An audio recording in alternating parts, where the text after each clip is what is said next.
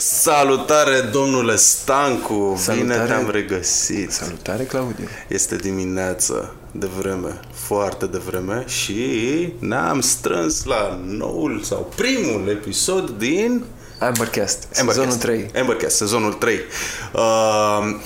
O să facem o scurtă introducere, până să ajungem să vorbim cu invitatul de episodul ăsta, emisiunea asta. Cum o să-i spunem? Spunem episod sau emisiune? Hai să-i spunem cum vrem noi. Okay. Hai să-i spunem cum vrem noi de fiecare dată. Întâi o să vă povestim foarte puțin și foarte pe scurt despre format și de ce suntem aici, de ce suntem doi și cam ce încercăm să facem sezonul ăsta. Păi, în primul rând, eu sunt Claudiu Jojatu, sunt consultant în strategie de comunicare digitală, iar el este Gabriel Stancu. Sunt producer la Ambercast. Yes. Ambercast. Da. Și vrem să vorbim cu oameni care fac chestii mișto în jocuri și să împărțim chestiile mișto care se întâmplă în industria asta, pentru că suntem 7000. O să povestească Andrei Strate, care e invitatul din episodul ăsta. O să povestească despre cât de mare e industria. E industrie care a crescut foarte mult în ultima vreme și nu vorbim destul despre chestia asta. Da, nu, și cred că a crescut destul de sănătos și organic și destul de susținut. Adică, chiar dacă poate sunt momente în care se simte că e o industrie care a crescut semi-artificial, a crescut destul de natural. Se pare foarte mișto. Și cred că e nevoie de din ce în ce mai multe locuri, emisiuni, întâlniri online, întâlniri offline în care să discutăm despre industria asta, industria de game development, și să încercăm să ieșim cu discuțiile astea din bula game developerilor și să încercăm să ajungem să prezentăm către cât mai mulți oameni ce înseamnă de fapt să faci jocuri. Să faci jocuri de succes. Și cred că e foarte important, am spus de foarte multe ori și, da, e ok. E foarte important să înțelegem ce înseamnă, cum se face și care sunt elementele care, nu știu, măcar maximizează, dacă nu asigură, succesul unui joc. Pentru că, da, e ușor, e bine să zici am o idee, dar prin Ambercast sezonul 3 încercăm să decodăm și să valorificăm know-how și experiențele oamenilor care deja au făcut asta, astfel încât să încercăm să le dăm cât mai multe contexte și cât mai multe feluri în care alții au avut succes și cei care ne ascultă să încerce să ia ce e important și relevant pentru ei, să adapteze și să pună acolo în piață ca să crească și mai mult piața asta. Să facă jocuri, să știe că pot să faci jocuri, să știe că există povești de succes. Majoritatea oamenilor din game development sunt self-made. Da. Majoritatea. De fapt, despre asta o să vorbim puțin el și cu Andrei, pentru că Andrei are inițiativa asta de educație. Andrei are Game Dev Academy, crește oameni, îi învață cum să facă jocuri. Și nu se vorbește destul despre chestia asta. Da, se vorbește destul de puțin. Acum, despre roluri, că cred că e important de spus. Gabi va purta pălăria specialistului, pentru că el este specialist în game development la Amber și va purta discuția prin prisma lui. Eu vin dintr-o industrie care este conexă. Vin din comunicare digitală, vin din publicitate, care, în urma multor discuții pe care le-am avut cu Gabi, am descoperit că are foarte multe lucruri care sunt similare, dar sunt și foarte multe lucruri care sunt super, super specifice. Și primul lucru care îmi vine în minte este durata de dezvoltare, dar și durata de viață a unui proiect. Deși de foarte multe ori am văzut lucruri care se suprapun în termen de care e procesul de creație, care e procesul de marketing, care e procesul de dezvoltare, care e procesul de promovare, de vânzare. Sunt destul de similare. Eu voi purta pălăria celui care vine cu input din industria conexă, curios și mai puțin knowledgeable, mai puțin cunoscător în amănunt, și voi fi curios, vă voi pune întrebări poate ușor diferite. Eu cam asta îmi doresc să fac. Hai să-i dăm drumul. Ambercast, sezonul 3. Andrei Strate. Mulțumim frumos că ai venit. Bună dimineața! Bună dimineața! Mulțumesc mult că m-ați invitat la această oră superbă. 8 dimineața. Foarte, foarte dimineața. Da. Dar, na, să fie o zi bună. O să fie o zi bună, am un sentiment. Păi, sigur, e așa, cine se trezește de dimineață ajunge la Ambercast. Exact, episodul la Ambercast. 1. Episodul 1. Bună dimineața, domnule Stancu! Product placement. Da, product placement. Acolo e camera mea. Ok, hai că m-am prins și unde e camera, unde trebuie să mă uit. Ieri ai tras. Ai făcut un podcast. Da. Și astăzi faci de nou un podcast. Și astăzi un nou podcast. E prima dată când vin la un podcast. Da, ieri am avut episodul 10 la Game Dev Radio și după o scurtă pauză pe care am avut-o și noi cu ocazia micilor vacanțe din această lună. Și a fost bine. A fost bine și mă bucur să fiu astăzi la voi să vedem. E prima oară când ești invitat? Am mai fost la radio, dar nu la podcasturi. La radio, da. Da, da. Și îmi place setup-ul vostru, îmi place ce faceți aici. Mi-au plăcut și edițiile anterioare. Și na, da, asta e sezonul 3 și nouă ne place de tine. Mă bucur foarte mult pentru că am multe chestii faine să vă zic, așa că abia aștept să intrăm în subiectele grele ale zilei. Păi hai să începem cu ce faci tu la Game Dev Academy, pentru că Game Dev Academy schimbă încetișor industria din România. Adică faceți o grămadă de chestii mișto, faceți game jam-uri, adică pe lângă predat. Mm-hmm. De fapt, hai să începem mai bine cu ce înseamnă. Tu ești un evanghelist de game development. Hai să povestim puțin oamenilor ce înseamnă chestia asta, pentru că industria din România, așa cum arată ea acum, probabil nu ar fi fără tine. Să nu exagerăm. Într-adevăr, am un rol aparte în industria din România pentru că sunt foarte îndrăgostit de acest domeniu și când zic treaba asta este foarte greu și am și încetat să mai povestesc cât de îndrăgostit sunt. Pentru că am făcut foarte multe lucruri și de multe ori lumea nu m-a crezut. Am fost dat afară din birouri că oamenii n-au avut încredere în ce povesteam. Am fost dat afară din școli pentru că oamenii n-au crezut că am venit pe banii mei și pe efortul meu și pe timpul meu până în capătul țării ca să doar de dragul de a povesti despre jocuri. Și m-am plictisit de acest scepticism al românilor de a nu avea încredere că oamenii mai fac și chestii din plăcere, pasiune și dorința de a schimba ceva în bine. Și lucrurile oricum au început destul de mult. Au început odată cu RGDA-ul, Romanian Game Developers Association, care a fost un proiect ce, culmea, inițial avea la bază educația. Stăteam într-o zi cu un coleg de la muncă și povesteam cât de trist e că în România nu face nimeni educație pe partea de jocuri video. Și de la doi băieți care discutau într-o bucătărie despre treaba asta, 6 luni fast forward mai încolo, în care am avut discuții cu alți oameni din industrie și am descoperit și eu ce înseamnă industria din România. Habar n-aveam, deși lucram de vreo 7-8 ani deja. Am descoperit că suntem mulți și că avem probleme și că avem nevoi și că dacă ne-am unit și am pune am face un efort comun, am putea să realizăm lucruri mai interesante decât fiecare în banca lui ascuns în propriul beci. Și astfel a luat naștere GDA-ul, ca o asociație a dezvoltatorilor de jocuri video. Asta ce an era? 2014, parcă. Tu erai 2013 sau 2014, da. Tu erai la Ubisoft? Lucram la Ubisoft pe vremea respectivă și după muncă, terminam programul la 6-7, după muncă plecam prin cafenele și ne întâlneam cu oameni de la alte firme. Și povesteam, uite, ce se întâmplă cu tine? Voi ce faceți? Ce nevoie aveți? Ce probleme aveți? Și notam. Și asta m-a făcut 3 luni, că băi, foile, papirusul ăsta este imens. Ce putem să facem?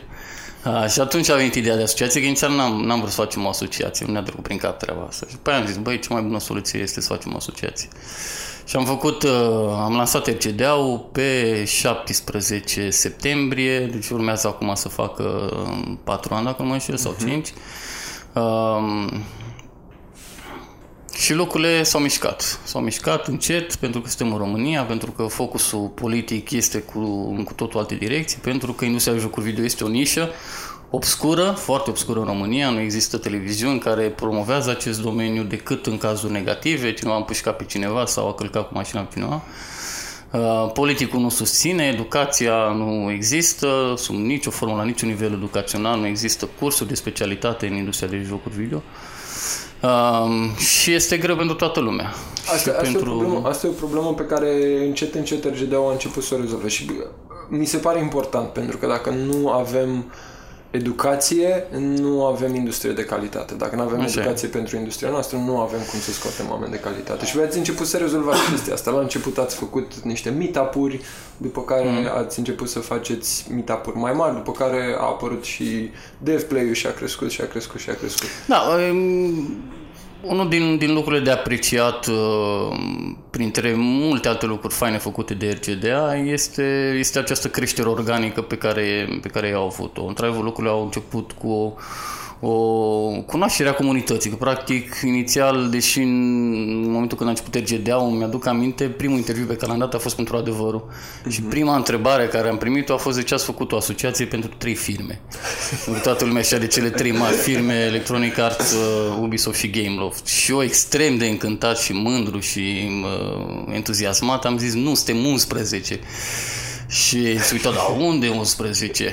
Ca după vreo 6 luni de la acest interviu să descopăr că eram peste 50. Oh, wow. Și la un an după să descoperim că s-ar putea să fim chiar peste 100. Și astăzi cifrele vorbesc de undeva în jur de 80 de firme în România care fac jocuri video. Deci industrie... Firme înregistrate. Pentru că nu vorbim de toți oamenii care fac un joc ei. Cu siguranță sunt foarte mulți dezvoltatori indie care lucrează pe cont propriu sau și mai departe. Cu toate astea, uite, au trecut 5 ani, să zicem, de când am început să ne implicăm cu toți în acest fenomen și încă ne e greu să punem o cifră clară despre cine suntem și cât suntem. Am auzit 6.000. Da, am auzit și eu 7.000, am auzit și 8.000. Și eu, dacă fac acum un calcul în mintea mea, mi-e peste 7.000. Dar e trist că suntem o țară în Uniunea Europeană, una dintre cele mai mari țări din Uniunea Europeană, care avem cea mai mare asociație de profil RGD, este cea mai mare asociație de profil din Europa de Est, și noi nu putem să zicem suntem 70, suntem 80, suntem 6.000, suntem 7.000, suntem... dar... Exact cum spuneam, este o creștere organică. La început a fost comunitatea, acum comunitatea este cât de cât mai clară.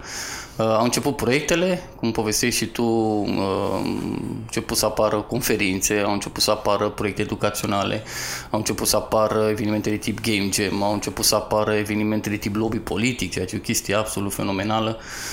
Deci lucrurile se mișcă, doar că trebuie să fim conștienți și realiști cu noi înșine. Suntem o industrie mică, suntem o industrie de nișă. Pentru România, 150 de milioane de euro, care este cifra de afaceri a industriei din țară, este o cifră micuță pentru un politician. Și noi nu prea suntem cu cadourile, nu prea le dăm lor chestii ca să-i primim atât de atractiv pentru ei să se întâmple ceva, dar sunt zvonuri că anul ăsta s-ar putea să se întâmple chestii. Totuși, guvernul Grindeanu este primul guvern din istoria țării noastre care a dat o hârtie oficială că există industrie de jocuri video. Guvernul Viorica, posibil să fie primul guvern, sau cel puțin au existat discuții în cadrul acelui guvern despre a introduce nomenclatorul de meserii specifice industriei de jocuri video. Game designer, level designer, grafician și așa mai departe. Ceea ce e un lucru super, super mișto. E un pas înainte. Da. Vedem dacă lucrurile se accelerează sau nu. Important e să ne dăm bătut, să continuăm eforturile astea, să înțelegem că de multe ori investim fără să primim ceva imediat sau ceva direct pentru noi, ci s-ar putea să facem ceva pentru toți din jurul nostru. Și să continuăm munca asta, pentru că e muncă grea. E muncă grea și dificilă. Uite, eu sunt foarte curios. De unde se trage chestia asta de... Na, înțeleg că e o industrie mică, înțeleg că oamenii sunt care încotro și fiecare încearcă să facă. Dar de unde se trage lipsa asta de cunoașterea cât de mare industria, cine sunt, câte firme sunt? Pentru că eu înțeleg și așa mi se pare că noi suntem văzuți foarte bine afară cu... Da, în partea aia, cum îi zicem noi, civilizată, știi, suntem văzuți foarte bine și lumea vine aici să angajeze forță de muncă și vine să aducă oameni și știu că UK-ul, US-ul și o grămadă de țări din vest caută oameni din România. Deci e clar că nivelul de calitate al oamenilor care lucrează în industrie este suficient de mare, suficient de bun, astfel încât să fim relevanți. Cu toate astea, spui că industria este relativ micuță și e destul de dezorganizată. Sunt foarte curios. De unde toată treaba asta? Răspunsul este foarte simplu. Lipsa de educație. De fiecare dată când cineva vrea să vină în România să deschidă un studio, sau chiar cineva din România dacă își dorește să deschidă un studio, primul lucru pe care îl face este ce oportunități de dezvoltare am și de creștere ca business. Uh-huh. Da? Business-ul mi-l cresc, mai ales în industria de jocuri video, cu oameni, n-am cum altfel. Corect. Unde mă și angajez? Ce acces am eu la resurse pe piața muncii? Să nu uităm că noi suntem parte industriei de IT. Reprezentăm cam 70% din industria de IT. Suntem 6-7-8.000, industria de IT are în jur de 100.000 de oameni. Industria de IT este mult mai potentă financiar decât industria de jocuri video. Să nu uităm că majoritatea firmelor din România sunt centre de cost care încearcă să țină bugetele cât mai jos pentru a fi rentabile. Așadar, toți avem plafoane salariale. În industria de IT sunt mult mai multe firme, sunt mult mai bine dezvoltate și cu o independență financiară mult mai puternică. Și atunci ce opțiune ai? Vin eu Blizzard în România și mă uit și văd că, ok, din liceu nu pot să iau pe nimeni, facultăți nimic, pot să iau oameni din celelalte firme. Deja au trecut 3-4 ani de când se întâmplă treaba asta și oamenii s-au toperindat printre alte firme. Ceea ce este un efect extrem de nociv, pentru că în momentul când s-a întâmplat treaba asta de 3-4 ani, practic salariile au crescut. Tu când pleci de la o firmă și de la altă firmă, salariul îți crește ca așa te atrage firma. Uh-huh. Dar sub nicio formă calitatea muncii sau cantitatea muncii n-a crescut. Pentru peste că noapte dacă, cu exact, 20% exact, peste față exact. De... Și practic avem o piață destul de inflamată din punct de vedere al prețurilor, al salariilor, care au crescut superficial doar pe baza de mutat dintr-o parte într-alta, nesusținute de niciun fel de val de noi forțe proaspete. Mm-hmm. Și atunci firma se treabă, ok, ce să fac? Practic să vin, să dau și eu extra, deja la niște oameni care au peste, deja la salarii, 3-4.000 de euro sunt ca la mine. Uh-huh. Și eu să mă duc, mă chinui cu coluri, cu să-i supraveghez pe aia, cu etc. Plus că iarăși mai ești problema asta de landscape politic. Nu poți face eu la Game Dev Academy, e complicat să fac un buget pentru 2 ani, că nu știu. Intră taxele, scad taxele, cât o să câștig la anul, cât o să dau și așa mai departe. Asta este partea, să zicem, la nivel de firmă. Mai e și partea cealaltă la nivel de noi dezvoltatori, în special pentru piața indie. Și aici avem o problemă de cultură românească. Să nu uităm că totuși suntem o generație, atât noi cât și generațiile care au venit după noi, încă influențate de părinți. Niște părinți care au trăit foarte mulți ani într-o perioadă comunistă, în care tot ce era învățat și educat era taci naibii din gură, vezi, ai grijă ce zici, nu știu cine te ascultă, mai bine ține pentru tine. Motivul pentru care și RGD-ul a pornit așa greu, pentru că lumea nu vrea să iasă din cochilie, toți erau panicați, toți erau exact, de ce să vorbesc cu tine? Și încă mai întâlnim și noi cazuri în zilele noastre de oameni care nu vor să spună la ce lucrezi, pentru că ei vor să fie perfect, să așa și să ți-l arate abia atunci, că X motive. Aici iarăși nu prea nimeni de vină decât... Na, dacă așa ai fost crescut de când erai mic și obișnuit, școala în România, nu? Gândiți-vă că la școală de când ești în grădiniță până termini facultatea, ești singur, într-o bancă. Tu ai temele tale, tu ai proiectele tale, tu ai notele tale, tu ai obiectivele tale. Nu suntem obișnuiți să discutăm cu alții, să facem networking, să facem sharing, să-ți povestesc despre munca mea, poate mă ajut sau... Dimpotrivă, aoleu, îmi fură ideea, ce mă fac, mă lasă în fundul gol. Băi, mi se pare fabuloasă asta cum îmi fură ideea, o aud din ce în ce mai des și mi se pare...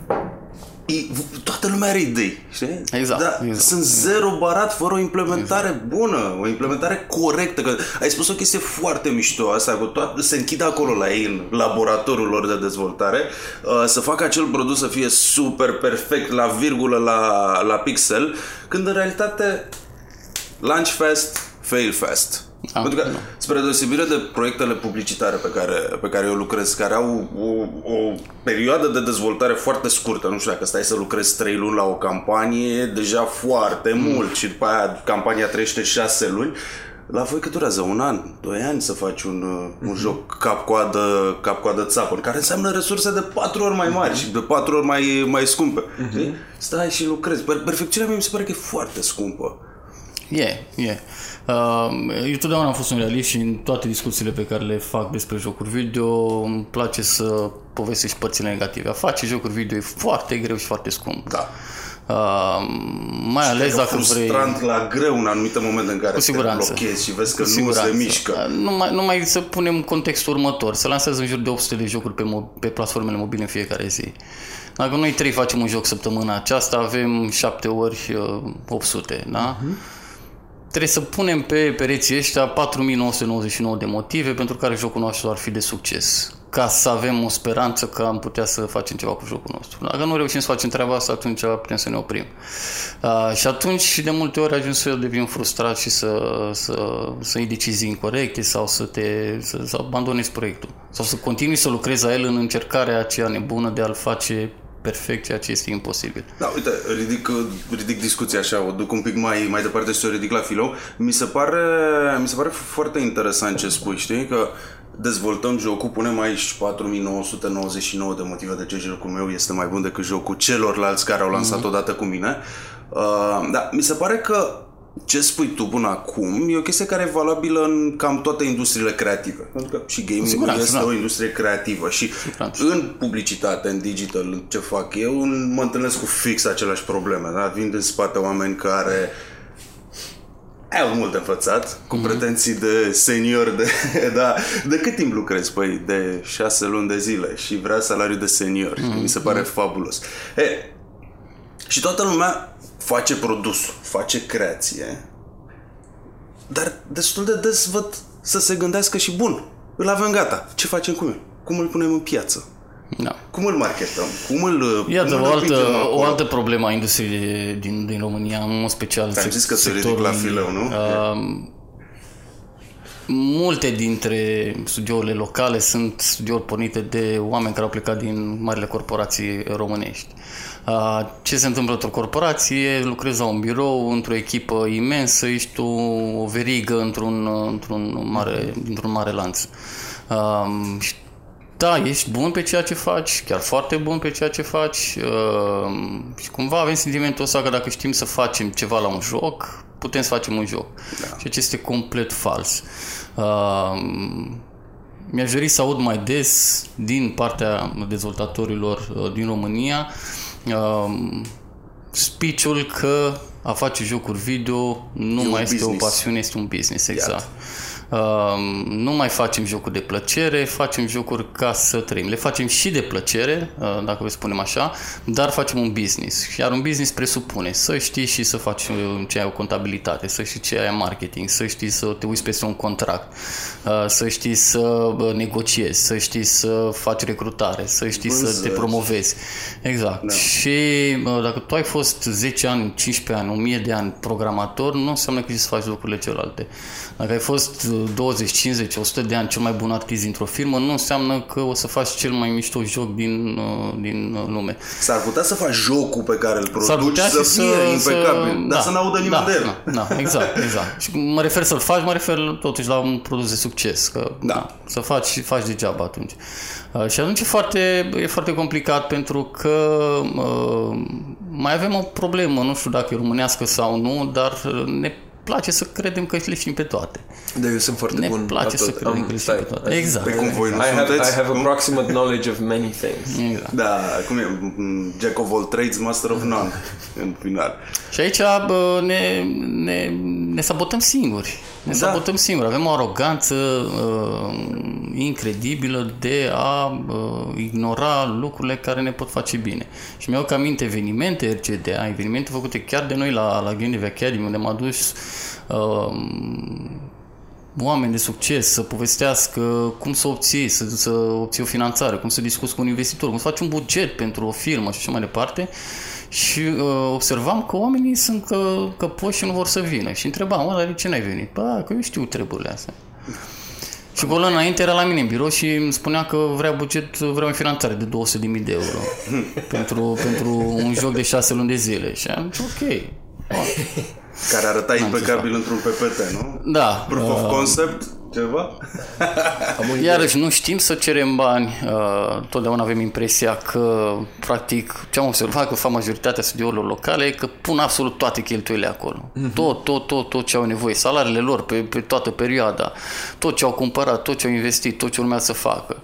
Și nu realizează că în momentul când faci o investiție, de fapt, sau ceri o investiție, este un parteneriat. Tu vii și spui, ok, asta e contribuția mea, asta este contribuția ta, asta e riscul pe care mi-l asum eu, asta e riscul pe care ți-l asum tu.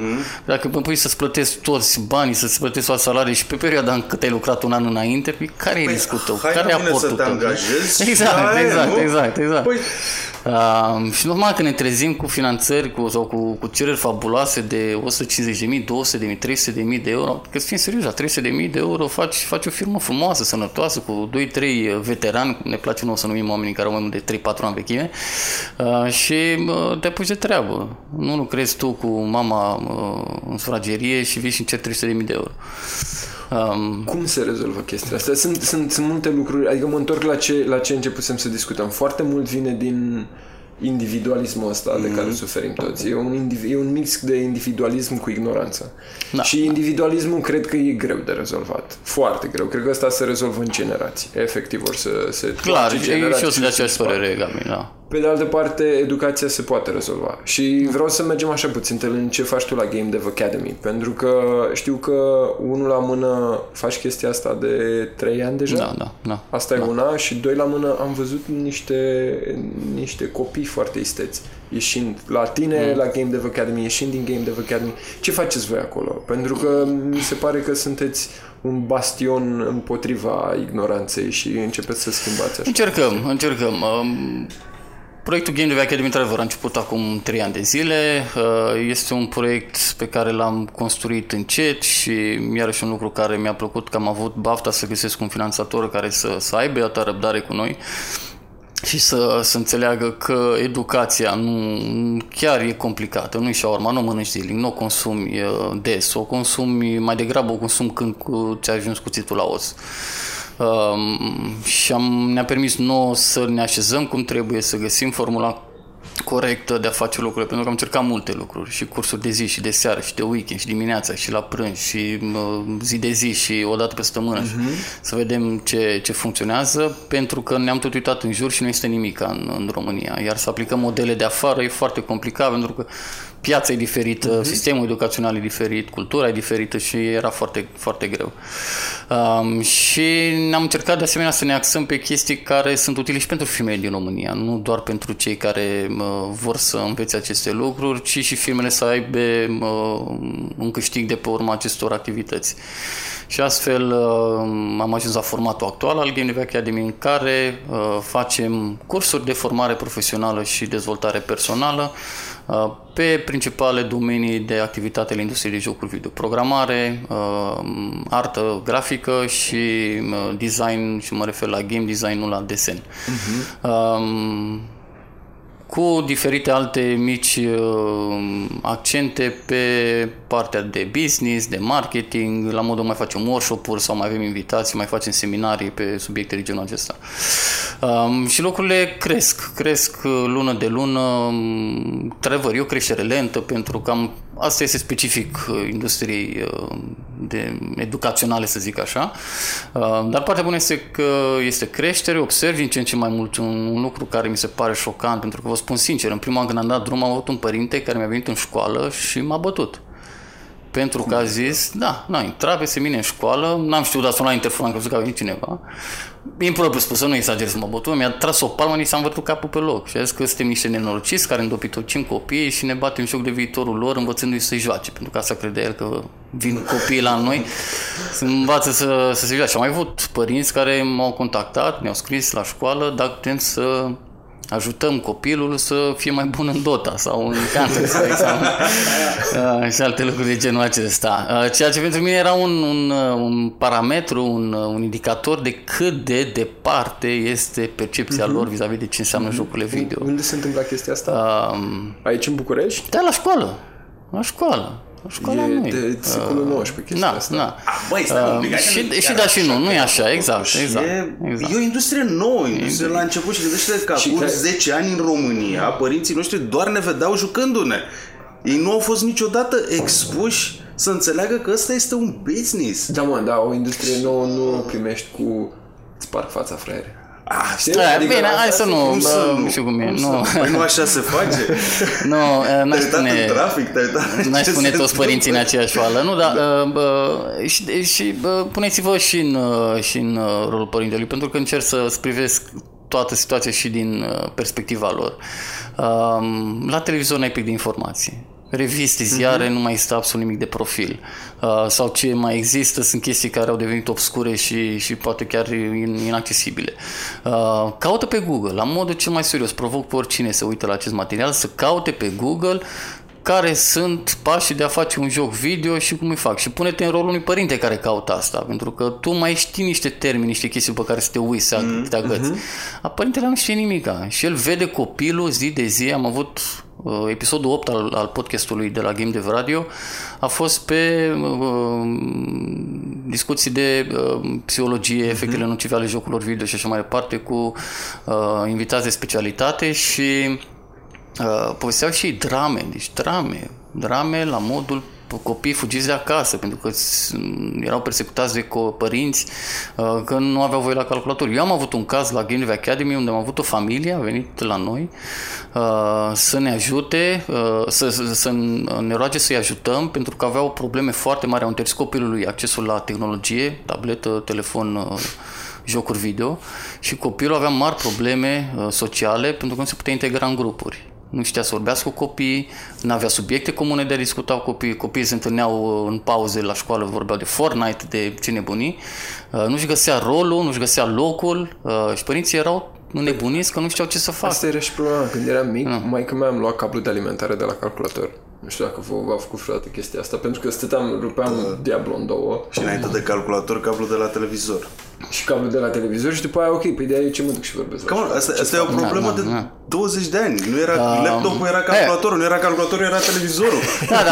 Iarăși, lumea nu știe lucrurile astea. Și mă refer la 40, 50, 60, 70 de ani. Habar n-ai că pentru a face, nu știu, un joc lucrează zeci de oameni. Ani de zile, cu efortul, bugete, cu specializări, procesul este absolut minunat. Puțină lume îl cunoaște. Ai un curs pentru părinți? Puțină lume îl cunoaște. Facem la anumite intervale, avem o chestie care se numește jocurile video, carieră sau pasiune, care este axată nu doar pentru părinți, este pentru părinți și profesori, practic toate persoanele pe care noi le-am considerat poftim? Pentru adulți. Pentru adulți, nu, ne-am gândit la persoanele care au un cuvânt de spus în educația unui copil. Plus că eu, făcând parte și în programul Predau Viitor și având toate vizitele prin țară, am identificat nevoia asta a profesorilor de a se informa și ei. Pentru că vine copilul, dacă vede că acasă nu obține răspunsul, se duce la profesor. Doamnă, vreau și să mă fac programator de jocuri. Ce trebuie să fac eu? Profesorul habar n-are nici el, se uită la el ca la avioane. Și atunci facem genul acesta de evenimente pentru profesori și părinți în care explicăm exact cum stau lucrurile. Mi se pare importantă chestia asta, pentru că vorbim de educație, profesorii și părinții sunt niște vectori pentru copii. Da. Și e mult mai greu dacă eu, Gabi Stancu, am 13 ani și vreau să fac jocuri, dar maică-mea îmi ia cablul de la calculator. La școală mi se spune, hai mă, termină cu prostiile, trebuie să înveți matematică, e foarte greu. Adulții pentru copiii sunt o forță mare, foarte mare. Le schimbă percepția foarte ușor. Și unul dintre chestiile pe care le văd, că de asta te-am întrebat despre cursuri pentru părinți, este la Amber, noi facem liceenii la Amber și odată la o lună mai aducem cât un liceu, cât o școală și le povestim despre industria de jocuri. Și este un disconnect foarte mare, nu între copii și industria de jocuri, majoritatea știu. Înțeleg foarte bine jocurile. Au venit și mi-au arătat prototipuri, au venit și mi-au arătat jocuri pe care le-au publicat. Unii au ajuns și la Game Dev Academy. Nu, Frâna de foarte multe ori sunt părinții. Categoric. Sau profesori. E jocul cel mai mare pe care l-am văzut când am deschis Game Dev Academy. Uh-huh. Mai ales că noi, audiența principală pe care o avem, sunt tineri între 15 și 25.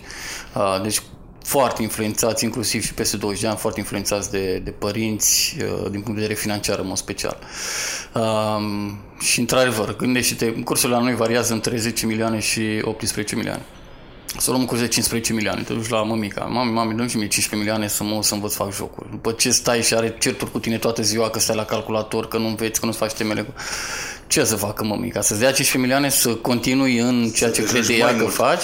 Exact. Sau să du-te, mamă, fă-te inginer, doctor, banchier. Care funcționează, apropo, și știm că funcționează chestiile astea.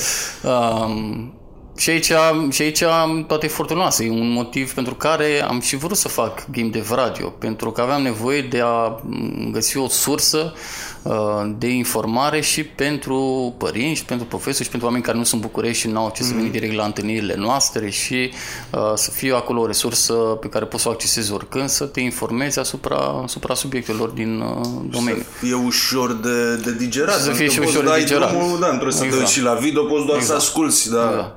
Mi-aduc aminte când am pus numele emisiunii, ne gândeam, am avut multe variante și am ales radio, că am zis, băi, și acum 30-50 de ani lumea și aceea la radio.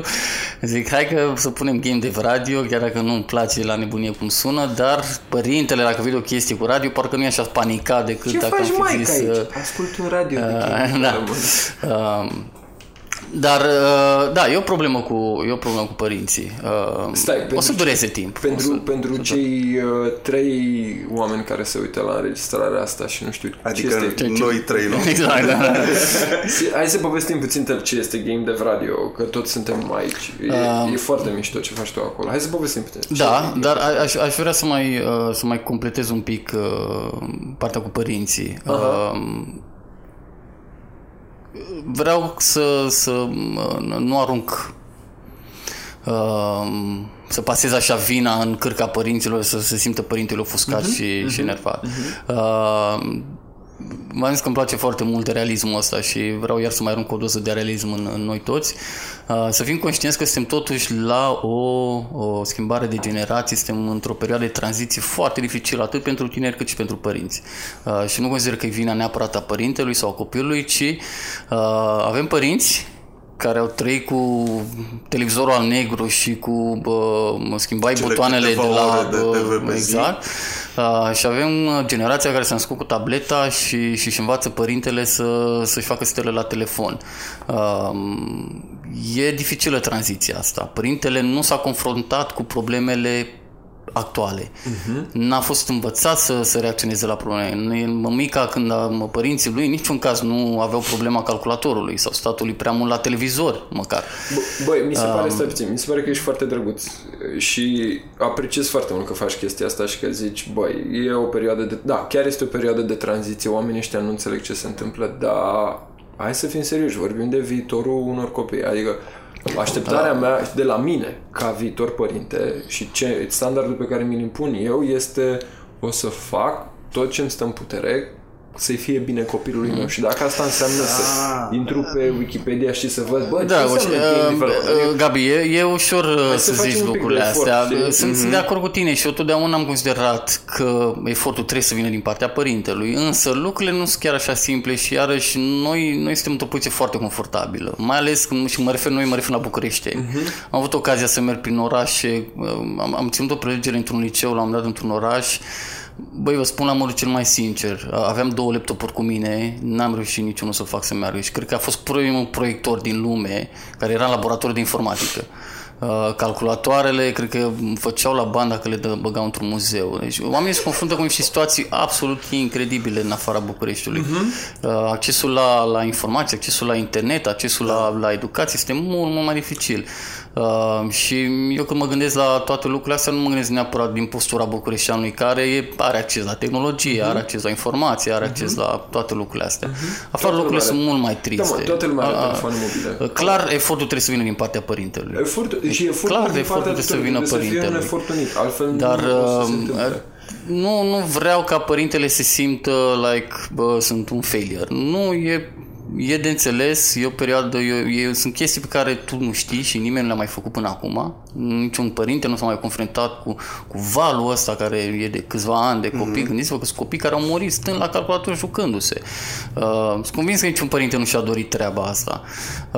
Și de asemenea copilul care, din păcate, nu are suficientă maturitate sau responsabilitate încât să-și dea seama că lumea din jurul lui nu se rezumă doar la jocuri. Da, dacă el cu asta a crescut, mm-hmm. că despre asta e vorba. Pe de o parte, gândește-te un picuț că părintele ăla, majoritatea nu știu cu tehnologia. Da? Adică toată lumea are un smartphone. Păi total de acord. Păi se afle, da, asta este rolul meu, rolul lui, rolul tău. Și cum e cum să afli, nu știu ce să cauți. Exact, de unde o apuci? Sunt de acord că trebuie să știi de unde să știi ce să cauți. Sunt de acord cu chestia asta. Oamenii sunt reticenți să se ducă la un... Gândește-te, acum 4 ani, dacă îmi spuneai game development, mă gândeam la programatori. Și la industrie întreagă. Da. Uh-huh. Pentru că, și din nou, sunt de 12 ani, lucrez în online și tehnologie. Uh-huh. Pe partea cealaltă, gândește-te un picuț că urmăm să uh-huh. fim în poziția aia. Hai să ne referim acum, știi, la TikTok-uri și platforme uh-huh. care sunt super appealing pentru puștii de 14, 15, 16. TikTok? Cum? Tu știi ce e TikTok? Ce mi-a explodat creierul. Am aflat acum 3 săptămâni ce e TikTok. Da, știu de un an de zile. Nu-l înțeleg. Jur că nu înțeleg appeal-ul de a intra în TikTok. Da? Știu că există uh-huh. și uite cum ușor ne transformăm în generația uh-huh. care nu știe de unde să o apuce, că vorbeam exact, mai devreme de trupele astea de puștani care uh-huh. cântă muzică pe care nu înțelegem. De nu știu, nu dăm nume. Nu vorbeam de... Da, mă, tot ce zic eu sunt de acord. Este datoria noastră, pentru că noi generația 30-35, să zicem, sau 30-40, că nu știu, voi cred că sunteți mai bătrâni și el. E datoria noastră să-i unim, pentru că noi am crescut și cu șotronul și ieșeam afară, ne jucam frunza, noi am prins și 386, 486, ce... Mm-hmm. Era să zic așa, ce calculatoare mai erau. Și iată că acum suntem și cu telefonul în brațe. Noi suntem generația de legătură și nu este ei mai bătrâni, nu au de unde să știe. Ăștia mai tineri nu au văzut și altceva decât uh-huh. tableta și calculatorul. Ei de la 4 ani au fost învățați cu instant gratification, uh-huh. să primească punctul instant dacă face ceva și totul să aibă o logică uh-huh. și o finalitate foarte rapidă. Pe când noi văzând și asta este cumva pică pe noi, pe generația noastră, pică datoria de a încerca să-i unim și să-i ajutăm pe amândoi. Uh-huh. Da, tot ce zic eu cu un efort comun. Adică mi se pare foarte tare că există oameni cum e Andrei. E un efort comun, dar aici o să duc discuția un pic înainte să trecem la podcast și la alte lucruri și la frustrări, ca să învăr și eu off-ul acum, că m-a trezit dimineața măcar să dau din casă. Apropo de efortul comun, lucrurile sunt foarte complicate și în ograda noastră. Game Dev Academy are 3 ani de zile de când e pe piață. Și n-a existat niciun fel de sprijin din partea nimănui din industrie și noi între noi.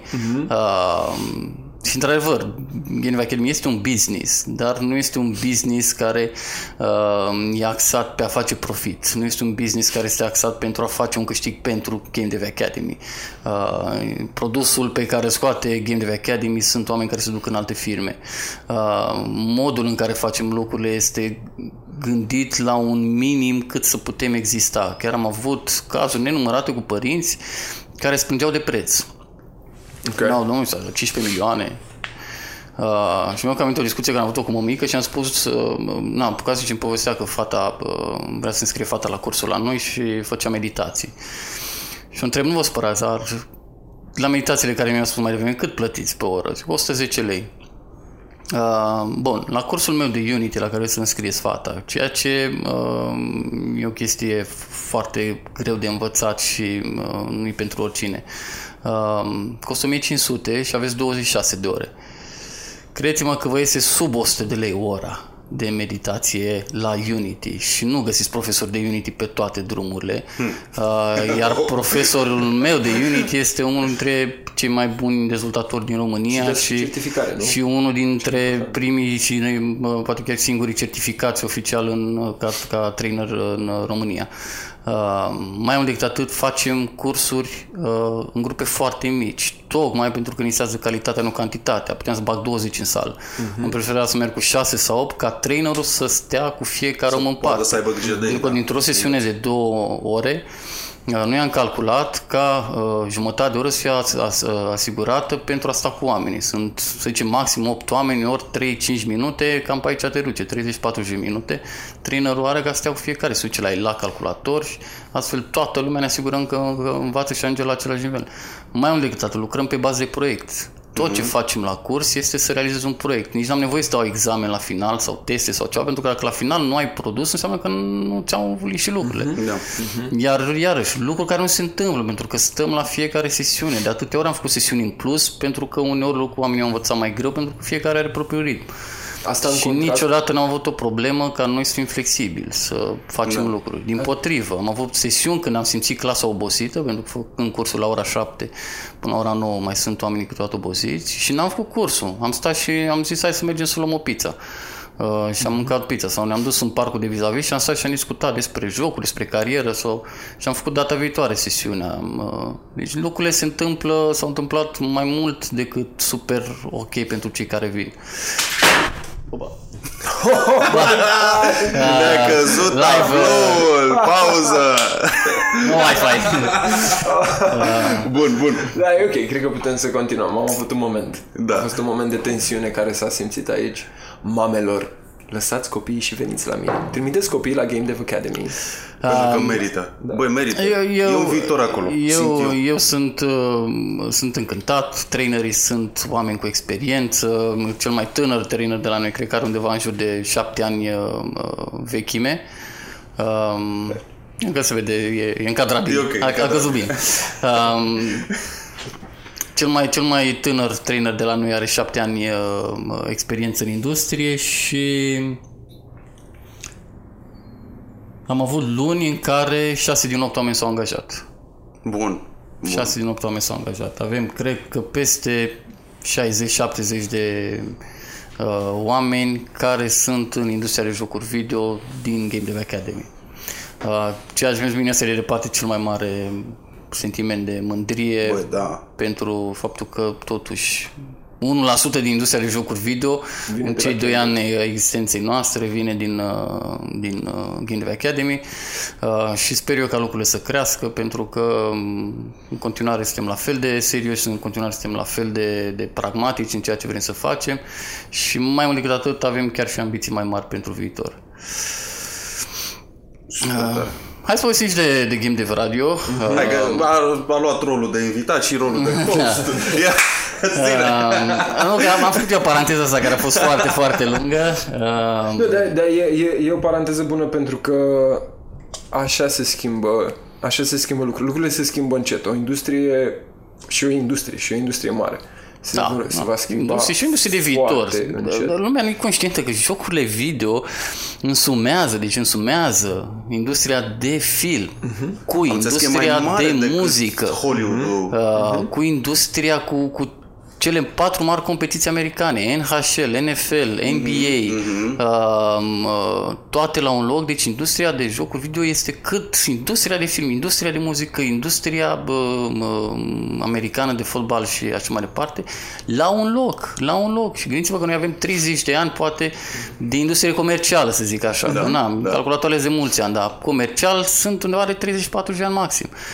Iar industriile celelalte au 10-100 de ani, dacă nu... de istoric. Și uite ce explozie avem și ce explozie o să continuăm să avem, pentru că o să mai apară tehnologii noi, VR, AR și alte chestii super, super faine și așa mai departe. Și chestii la care noi încă nu ne gândim, pentru că se apar noi tehnologii atât de repede că mi-e foarte greu să zic toate, 5, 6, 7 ani de acum încolo ce să fie la modă. Cu siguranță nu VR-ul. Sper.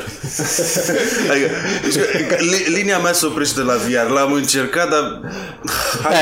Generațiile actuale. Eu zic că într-o decadă VR-ul s-ar putea să fie the next big thing. Dar nu VR-ul actual. VR-ul actual este o tranziție către... Gândiți-vă că și înainte să apară iPhone au mai fost firme care au făcut telefoane de genul acesta. Da, cred că eu au fost primit cu touchscreen, nu? Și că și Microsoft-ul a încercat... Da, Microsoft. La un moment dat ceva. Crossing, trebuia să dai cu stylus pe el. Da, exact, dacă era ecranul ăla care nu era tactil, era de ăsta prin pressure sensitive, da, și trebuia să apreși pe el. Na, așa că lucrurile și aici, eu zic că ce vedem noi în Wall-E și în alte filme de genul ăsta, eu zic că o se întâmple, dar nu acum. Deocamdată mai sunt chestii de trecut, dar gândiți-vă unde era VR-ul acum 10 ani, nicăieri. Da, exact. Nicăieri. Aia, era doar în Johnny Mnemonic în filme vedeai chestii. Și acum s-a lansat primul VR care chiar n-ai nevoie de cablu, n-ai nevoie de nimic. Da? Și cine știe ce se mai întâmplă în 50 ani. Spuneai că ne povestești un picuț despre radio și despre proiectul ăsta al tău. Da, podcastul Game Dev Radio, un podcast care l-am lansat anul ăsta în aprilie. Ieri a avut loc episodul 10 și e un proiect pe care l-aveam în plan de mult timp, doar că mi-a fost foarte teamă să-l fac. Mi-a fost teamă pentru că nu-mi place să fiu o persoană chiar atât de publică. Știu că multă lume și-ar dori să fiu mai public. Am încercat la un moment dat să fac un blog, să povestesc, doar că am preferat să trăiesc prin puterea exemplului, nu să stau să turi toată ziua, să fiu un influencer. Shelly face o treabă foarte bună și Five Gang. Nu vreau să mă bag peste ei. Da, eu am încercat să fac la un alt nivel, mult mai degrabă educațional decât să stau ziua în fața unei camere și așa mai departe. Plus că nu mă consider o persoană care vrea să se expună în felul acesta.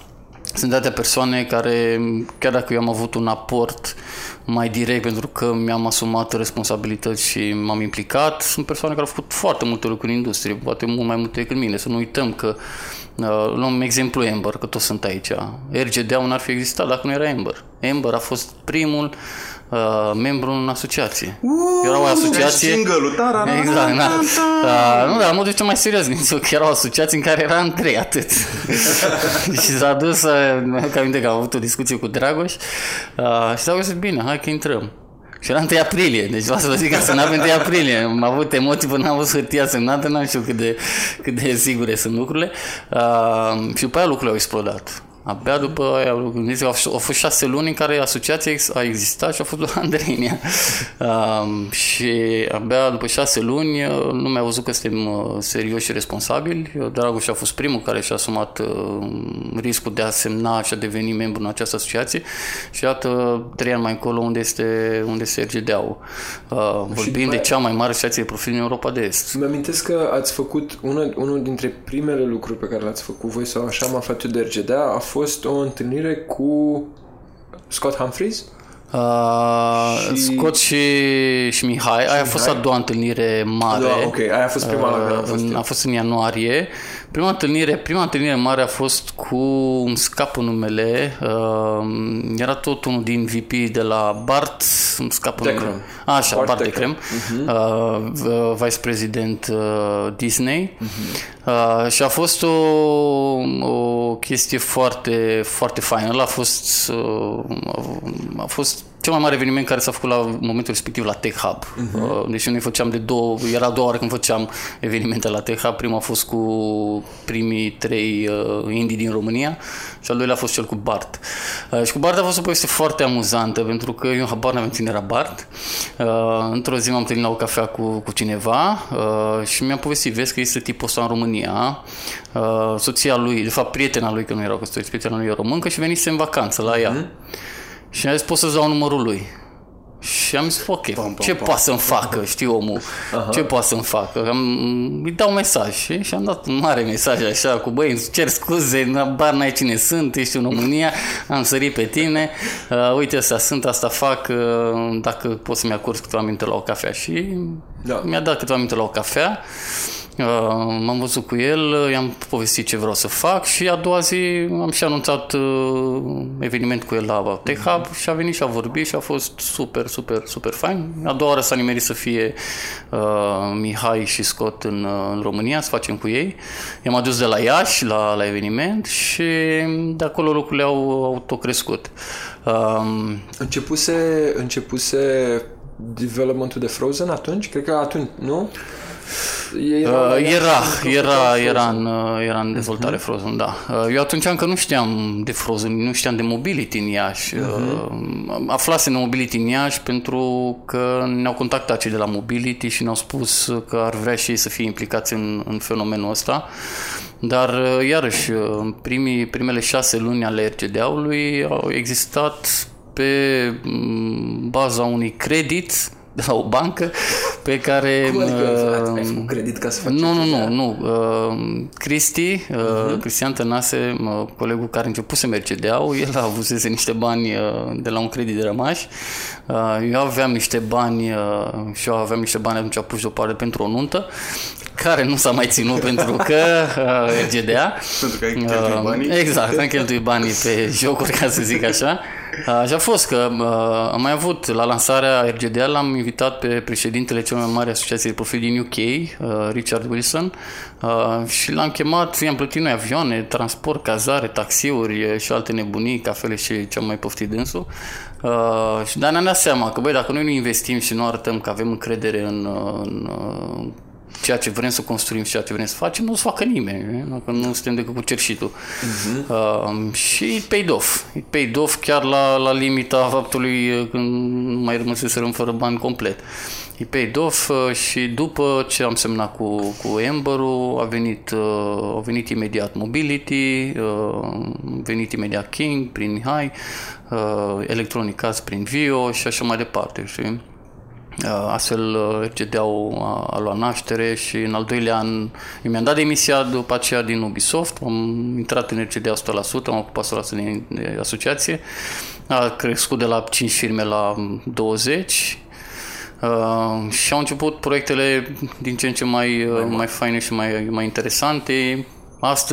Chiar astăzi, foarte multe firme din România sunt la Gamescom datorită RCDA-ului. Cu stand. Cu tot ce trebuie la cea mai mare conferință din Europa. Lucru care nu se putea dacă nu existau acești oameni care să acorde încredere acestei viziuni. Din păcate, mulți își pierd răbdarea și asta e un lucru care încerc să-l transmit de fiecare dată.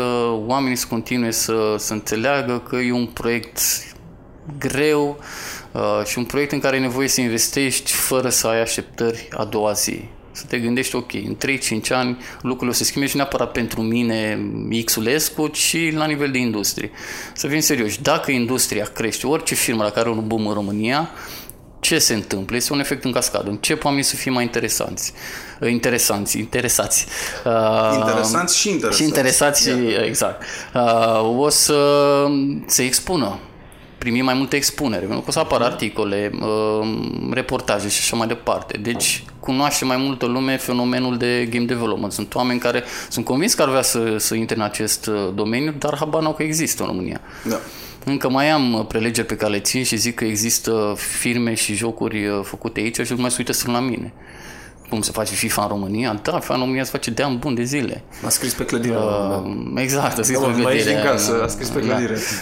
Cum sunt 7.000 de oameni? Da, 7.000 de oameni. Marea majoritate autodidacți, că nu este educație. Sunt jocuri românești care au făcut milioane de euro? Da, sunt jocuri românești care au făcut milioane de euro. 3 băieți într-o garsonieră. Dar cine știe? Noi 3 și cei 3 care se uită la emisiune. Pentru că nu putem să ieșim cu informația asta în altă parte. Nu avem unde să ne ducem cu ea să o zicem. Dar dacă eu acum mă apuc și arunc cu microfoanele pe aici, sunt 5 care de televiziune jos care spun despre treaba asta. Iar dacă mă rog la ei și zic că, uite, vă rog, am o poveste faină să vă zic, a murit cineva? Nu. S-a bătut cineva? Nu. E Bianca Drăgușoană implicată? Nu. Atunci ne pare rău. Românii care fac milioane din jocuri. Da. Și iarăși, exact, dacă apar chestii în astea SF.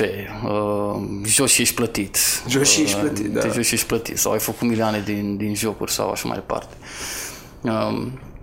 Dar trebuie să îndemn bătuți. Nici UK nu s-a născut cu jocurile, nici Germania nu s-a născut cu jocurile, nici piața în America nu s-a născut cu jocurile. E un efort pe care trebuie să-l facem împreună, an de la an, organizație cu organizație, studio cu studio, exact așa o să se întâmple. Prin evenimente, prin RCDA, prin Gamescom, prin așa mai departe. Și exact. Câștigul e că dacă crește industria, creștem toți.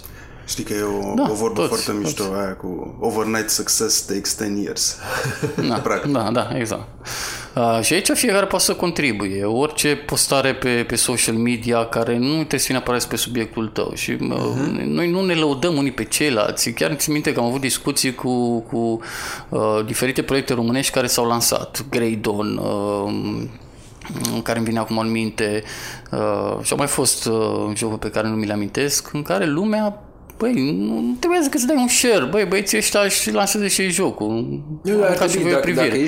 Dacă Nick Berbecii intră într-un bar, toată lumea ar trebui să știe că a făcut milioane, că a fost unul dintre primii oameni care a publicat pe PC, pe console, pe PS4, care un joc pe care l-a făcut singură. Wow! Da, și o poveste care nu știe nimeni. Eu mereu povestesc oamenilor că se poate. Pentru mine Berbecii este o poveste inspirațională imensă și cred că nu am prelegere în care să nu vorbesc despre el. Și faptul că el și-a adunat bani ani de zile ca să ducă la GDC și că n-a avut bani să-și facă stand și a furat televizorul din cameră noaptea ca să poată să aibă televizor la stand, se ducea în tomberoane și căuta cartoane ca să-și facă standul că n-avea bani să-și facă roll-up-uri și așa de tricii. Come on, frate, uite cum a făcut. Și este firma, studioul sau cum vreți să o luăm, dezvoltatorul care a luat premiul pentru cea mai bună carte de vizită la GDC. Come on, GDC, frate, sunt top of the line acolo. Și a venit Gigel de 19 ani din România cu televizorul furat din cameră și a luat premiul pentru cea mai bună carte de vizită, pentru că era foarte interesant ce a făcut el, conceptul. Dar ne trebuie un pic de imaginație, ne trebuie un pic de efort și implicare. Totdeauna am zis că dacă facem, ne încercăm lucruri, exact ce spuneai tu mai devreme, fail fast, avem șanse mult mai mari de a face lucruri faine. Atât din când stăm și lucrăm, bibilim în beciul nostru ani de zile la produsul sfânt, și după 15 ani este cazul cu, poate mai puțin cunoscut din Cluj, cu o firmă care a făcut 7 ani a lucrat la un joc de tip brawler web-based. Și au vrut să lanseze, îmi scapă numele acum, au vrut să lanseze acum vreo 2 ani. Când web-based games nu mai există, punct. Da, au sunat anii 2000 și fără jucări. Da, vezi că nu e ușor. Adică vedem pe de-o parte poveștile de succes atât cât le vedem. Pe partea cealaltă vii și ești în permanență bombardat de știrile astea cu te joci și faci milioane, te joci și faci bani. Dar se vorbește foarte puțin de totuși cât de greu este să faci un business, cât de greu este să ajungi acolo și nopțile nedormite și banii cheltuiți și iterațiile când te duci până la 50% și îți dai seama că ai făcut niște greșeli și trebuie să întorci la 10% și să arunci la gunoi 3 luni, 5 luni de muncă. Adică nu e ușor. Aici nu sunt în totalitate de acord, pentru că mi se pare că ar trebui să fie realist cu tine când începi. Nu te arunci la un proiect, nu te-a pus să faci un MMO la început, nu te-a pus să faci un World of Warcraft, nu te-a pus să faci un joc pe care nu poți să-l susții. Și noi la Game Dev Academy avem un incubator de startup-uri în jocuri video, se numește GameLab, exact proiectul care l-am anunțat aseară. Și le recomandăm oamenilor să nu facă jocuri de online la început, pentru că marea majoritate vin cu jocuri de online. Fii atent, apropo, hai să avem discuția asta de unde să începi. Dacă Claudiu vrea acum să se apuce, tu ai întrebarea asta, vrei să te apuci să faci jocuri, tu ești în digital sau ești un copil. Chiar vorbeam. Cred că sunt două subiecte separate astea. Pe de o parte avem un pool foarte mare de copii, de puști, de teenagers care vin din urmă și care, ok, lăsăm la o parte că ai o mare masă de copii de ăștia care n-au chef de muncă și nu vor, dar văd din ce în ce mai mulți care chiar au imaginație, care chiar au idei și care chiar vor să le facă. Cum intră în industria asta și care sunt primii pași? Pentru că cred că ești de departe cea mai potrivită persoană, măcar din sala asta, care să ne spună cum ar trebui să înceapă, care sunt pașii, de unde o apucă. Și pe partea cealaltă este subiectul cumva adiacent, că există o grămadă de industrii creative adiacente gamingului, da? Cum e cu digital. Unde există skill-uri cu digitalul, exact. Unde există oameni care au niște skill-uri foarte, foarte bine dezvoltate, dar nu neapărat adaptate game development-ului. Și fiind o industrie care e în creștere, s-ar putea să fie o masă destul de mare de publicitari care să-și dorească să treacă aici. Sunt și poți confirm treaba asta, pentru că a doua audiență la Game Dev Academy sunt oamenii care vin pe reconversie profesională. Și în special din media, din domeniile astea, media și digital, publicitate, marketing. Lucrurile sunt simple. O să încerc să țin cât mai ușor de înțeles. Sunt două direcții. Unul, poți să te angajezi sau poți să încerci ceva pe cont propriu. Dacă vrei să te angajezi, sunt o grămadă de oportunități în industrie. Sunt peste 200 de joburi deschise la orice oră în industria de jocuri video. Există trei mari direcții pe care poți să le urmezi: programare, artă sau design. Dacă vrei programare, înseamnă trebuie să știi să programezi. Sau dacă nu și să scrii cod, să programezi, măcar să știi să folosești unul din marile editoare, și anume Unity sau Unreal. Dacă vrei să fii designer, trebuie să ai o imaginație bogată, să ai o cultură generală atât în viața de zi cu zi cât și în jocuri video. Care sunt tendințele, care sunt trendurile, ce vrea lumea să joace și de ce. Și să fii dispus să înveți singur, pentru că am o idee, nu e egal. Cu siguranță. Iar cea de-a treia categorie, cea de artiști, este cea care ține de partea vizuală a jocurilor video și sunt două variante, 2D și anume desen de mână, practic să știi să desenezi, folosești o tabletă grafică, sau 3D, modelare, 3D, animații și așa mai departe. Firmele caută treaba asta, salariile încep undeva la 3.000 de roni pentru o persoană care are 19 ani, nicio facultate, nicio pregătire, junior pur, deja poți să începe la 3.000-3.500 de roni. Noi am avut cazuri de studenți de la noi care au dat bacul și s-au angajat la o lună după, chiar și pe salarii de cel mai mare salariu care a primit cineva e 1250 de euro. La 18 ani mi se pare o chestie, am muncit mulți ani ca să depășesc 1000 de euro în carieră. Ai depășit 1000 de euro? Am reușit să depășesc 1000 de euro, cu bonusuri, cu ore suplimentare, cu tot. Bonuri de masă incluse, nu? Ce trebuie să faci ca să ajungi în poziția asta? Simplu, trebuie să înveți, să-ți creezi un portofoliu. Orice aplici, trebuie să înveți să-ți creezi un portofoliu. Sunt nenumărate resurse educaționale. Lăsând la o parte Game Dev Academy, sunt variante de online. Poți să duci să faci un curs de game design pe Udemy, e 12 euro. Coursera și așa mai departe. YouTube-ul oferă o grămadă de variante gratuite. Nimic din ce fac eu la Game Dev Academy nu este unic sau de negăsit pe internet. Și noi ce facem este doar sintetizăm informația, stăm cu tine să ajutăm să o înveți. Și să o pun într-o structură liniară, exact, crescendo. Dar această informație o găsești oriunde. Noi n-am reinventat roata și probabil nici nu o să o facem foarte curând. Deci ține doar de tine să te motivezi suficient de mult. Dacă ai capacitatea să înveți singur, go online, YouTube, Udemy, Coursera și așa mai departe. Nu ai capacitatea să înveți singur, te așteptăm la Game Dev Academy. Și îți ia undeva în jur de 3-6 luni de zile să ajungi la nivelul la care nu știu absolut nimica, până la nivelul la care poți să aplici pentru un job la una din firmele din industrie. Ține însă de tine să lucrezi. Trebuie să-ți faci un portofoliu, trebuie să arunci cu idei. Totdeauna le zic oamenilor, veniți, faceți primul vostru proiect să fie X și 0. X și 0. Dacă vreți să faceți un X și 0, ăla este punctul vostru de start. A doua oară faceți un X și 0 un pic diferit. Nu vă duceți prea departe, rămâneți tot în zona voastră de confort, dar faceți un X-0 de 9x9 în loc de 3x3. Sau faceți-l cu power-up-uri, fiți creativi și un pic publicat cu el. Și exact, toate lucrurile astea publicate. Poți să duci pe Android gratuit, fără absolut nicio chestie. Oricine de acasă poate să publice oricând o chestie pe Google Play. Nu sta până când o să ai X și 0 cu cele mai bune shadere, cu cele mai bune grafică. Nu. Scoate, și totdeauna le recomand celor care fac lucrul ăsta să își creezi un portofoliu online. Cel mai ușor pentru orice fel de recruiter este să accesezi un portofoliu online. Evitați folosirea atașamentelor, PDF-urilor sau alte chestii. Sunt o grămadă de probleme care poate să apară. Nu știu dacă atașamentul a ajuns, pentru că poate firma are restricții de mărime pe download. Dacă trimiți un link de Dropbox sau de Google Drive sau de alt serviciu, nu știu dacă s-a downloadat, cum a ajuns atașamentul sau nu. De obicei, recruiterii salvează chestii, poate nu mai știe pe unde l-a salvat, că s-a dus în folderul nu mai știu care. Pentru faptul că este foarte impersonal. Mi-ai trimis un PDF cu 7 imagini. Pe când dacă mă trimiți către un link care este în CV-ul pe care mi l-ai trimis, deci n-am cum să pierd informația, oricine știe să acceseze un link, mă poți plimba prin portofoliul tău și într-un mod în care să te cunosc pe tine ca persoană. Da. Una e să văd că te-ai apucat în ianuarie de un X0 și în martie ai făcut un X02 și în aprilie ai făcut un platformă cu un prieten care a fost doar jumătate gata, uh-huh, și în septembrie ai făcut un clonă de Candy Crush, uh-huh, pentru că recruterii, mai ales cei cu experiență, citesc foarte mult și printre rânduri. Uh-huh. Eu văd că te-ai apucat în ianuarie de o chestie, văd că în martie deja erai la ceva mai avansat. Uh-huh. Ce înțeleg aici? Că ești ambițios, că înveți, că te dezvolți, că investești în tine.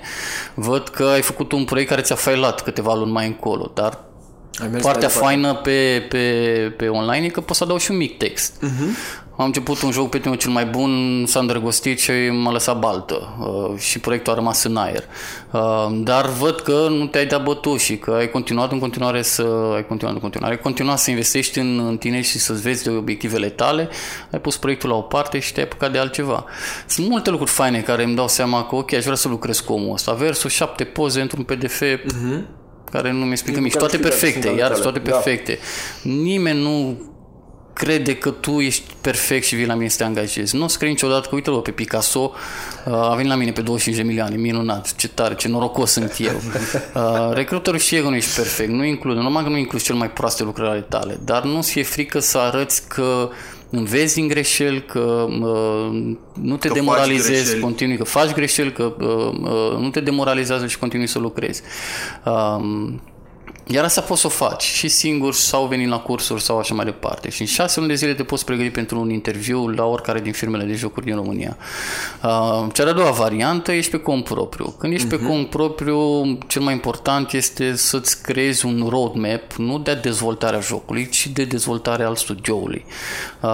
Și anume, să treci, să nu setezi obiectivul tău, primul joc să fac 1.000.000 de euro. Pentru că, 1, te demoralizează, 2, șansele sunt foarte mici, 3, sunt multe lucruri pe care trebuie să le înveți înainte de a ataca succesul, și 4, trebuie să-ți definești succesul un pic mai bine. Succesul, uh-huh, nu înseamnă 6-0-uri, succesul poate să însemne un joc lansat cu succes. Mai mult, succesul poate să însemne un joc terminat. Uh-huh. Pentru că una din marile probleme este că ne apucăm de proiecte și nu le terminăm. Și aici cel mai bun sfat pe care poți să-l oferi este să fii realist cu tine. Apucă-te și fă un joc mic, pe o nișă care ți este confortabil, pe o tehnologie pe care o cunoști, ca să-ți sedimentezi informațiile. Și după aia adaugă treptat și pașii pe care adaugi. Nu e nicio problemă să lansezi. Mi-aduc aminte de băieții la Capsule, că lansau și câte 40 de jocuri pe lună. Mi se părea super tare treaba aia, pentru că sedimentezi, scapi încredere în tine, înveți ce, uh-huh, trebuie să faci, cum trebuie să faci și mai departe. Și uite că după atâția ani în continuare sunt pe piața din România. Și avem atâtea povești de jocuri sau studiouri care au avut și finanțări mult mai mari decât cei de la Capsule și s-au închis. Așadar, keep it small. De foarte multe ori succesul este să supraviețuiești și să faci multe jocuri. Da, de foarte multe ori succesul este asta. Și apropo că ai zis de Capsule, ei așa au făcut. Adică, ei, salut Radu. Știi? Publici și la un moment dat începi să devii bun la chestia asta. S-ar putea să te vadă cineva. Dar oricum se dezvoltă lucrurile, pentru că tu făcând lucrul ăsta, capeți, faci networking, uh-huh, începi să cunoști oameni, uh-huh, începi să-ți faci o listă de colaboratori, de parteneri, lucrurile te ajută, cu siguranță te ajută. Problema e că dacă faci un all-in sau ți-ai niște obiective care pur și simplu te demoralizează, nu mai poți să te concentrezi să fii și începi să privești la like, ok, ce dracu cauți în industria asta, îți sabotezi singur viitorul. Trebuie să ai un plan. Exact. Trebuie să ai un plan și trebuie să ai, cel mai important cred că este, trebuie să ai un plan financiar. Pentru cine nu știe, un plan financiar e făcut din 3 bucăți. 1 la mână să n-ai datorii, 2 la mână să ai niște bani de urgență. Se întâmplă ceva, mm-hmm, îți dispare lumina din studio, trebuie, mm-hmm, să plătești licențe, trebuie să angajezi. Și 3, să ai runway cash. Poate nu-ți iese primul proiect, da, poate nu-ți iese al doilea proiect. Așa este, dar nu ne place să avem planuri. Iar și o problemă a noastră românească, merge nu pe ureche, las că știu eu. Eu am un workshop pe care îl fac la școală legat de lista de cumpărături. Cât de mare este diferența când te duci în Mega Image, pentru cei care ne ascultă din București, cu lista versus când te duci fără listă. O să cheltuiești mai mult când te duci fără listă. Mult mai mult. Pe lucruri care sunt inutile și chiar care n-ai nevoie. Cât de, și se vede atât de evident cât de valoros este planul. Și o chestie care o facem aproape zilnic.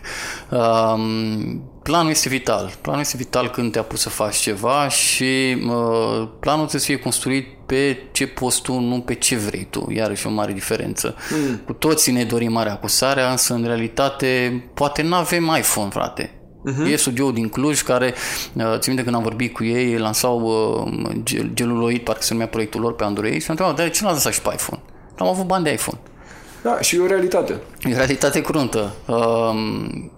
Și adaptează-ți planul la treaba ta. Ok, pot pe Android, ce specific pieței de Android? Expunere mai mare, monetizare mai mică. Ok, atunci, dacă eu expunere mai mare, ce tip de revenue să introduc? Poate ad-based e mult mai bine să faci. Sau, iar să-ți faci temele cu trebuie, să faci planul conform lucrurilor pe care tu le poți face. Nu conform dorințelor tale. Pentru că atunci, iarăși, te apuci și execuți ceva pentru ceva ce nu se întâmplă. Și numai că lucrurile la final nu o să iasă. Și dă-ți timp, ai răbdare cu tine. Nu există lucruri care se întâmplă peste noapte. Exact ce spuneai tu cu overnight success takes 10 years. Lucrurile iau timp, necesită timp. Atât pentru a te dezvolta tu ca individ, cât și pentru ca business-ul tău să se dezvolte ca afacere. Chiar dacă business-ul tău înseamnă să stai în cameră la tine, în timp ce îți face maică-ta sandwich și ori să lucrezi, să lansezi jocuri pe... Dar e un business. E un business, exact. Este un business. Faci treaba asta 1 an, 2, 3, Vlambir mâncau chipsuri de €1 zi de zi și au reușit să facă un povești de succes. Trebuie să publici. Da, dă-ți, fă-ți un plan pe 1 an, 2, 3. Nu te aștepta că, am lăsat 2 jocuri și nu s-a întâmplat. Păi când le-ai lăsat? Păi săptămâna trecută. Cât ai lucrat la ele? Păi 3 luni. Ok. Angry Birds a lansat 50 și...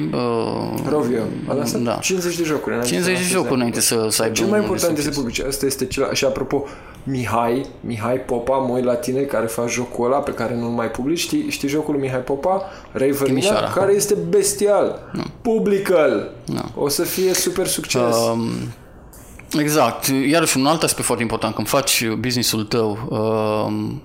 de îndată ce ai ceva, pune-l undeva și publică-l. Mergi pe Early Access, du-te pe orice platformă care îți permite să interacționezi cu comunitatea de gameri, pentru că a face jocuri de succes înseamnă a face jocuri comerciale, înseamnă că faci jocuri pentru alții, nu pentru tine.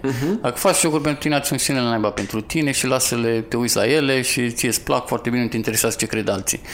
Dacă te interesează ce cred alții, atunci ăla e joc comercial și părerea ta despre joc este complet inutilă și impertinentă. Cere feedback celor care ar fi interesați să-ți dea bani. Și de îndată ce ai ceva, nu-ți mai fie teamă că îți fură careva ideea, pune-l, frate, acolo și vezi ce zice lumea. Măcar știi că în cel mai rău caz e o prostie și nu o să mai lucrezi la ea. Cum e să lucrezi 2 ani la o prostie? Cum e? Gândește că faci 500 de euro pe lună, să zicem că... Fă calculul câți bani ai pierdut în 2 ani. Pune-l pentru că te ajută. Unul, e o validare că ideea ta este bună sau e o validare că ar trebui să nu mai investești în ea. Oricum mai dau, este un win-win pentru tine. Și noi exact asta facem și la incubatorul de jocuri video. Am decis, de când l-am lansat, să nu dăm premiul la final. Am zis, ok, dăm 500 de euro, 1000 de euro. Sau oamenii s-au îmbătat de succes și dimineața nu mai au nimeni niciun bani. Dimpotrivă, se vezi cu datorii. Că cine știe ce prostii au făcut. Și am zis, ok, hai să le oferim o experiență de genul acesta. Și pentru toți participanții la incubator, noi le-am asigurat participarea la un eveniment de anvergură, fie că a fost Bucharest Gaming Week, fie că a fost DevPlay, fie că a fost sau urmează să fie, spre exemplu, de anul următor Comic-Con.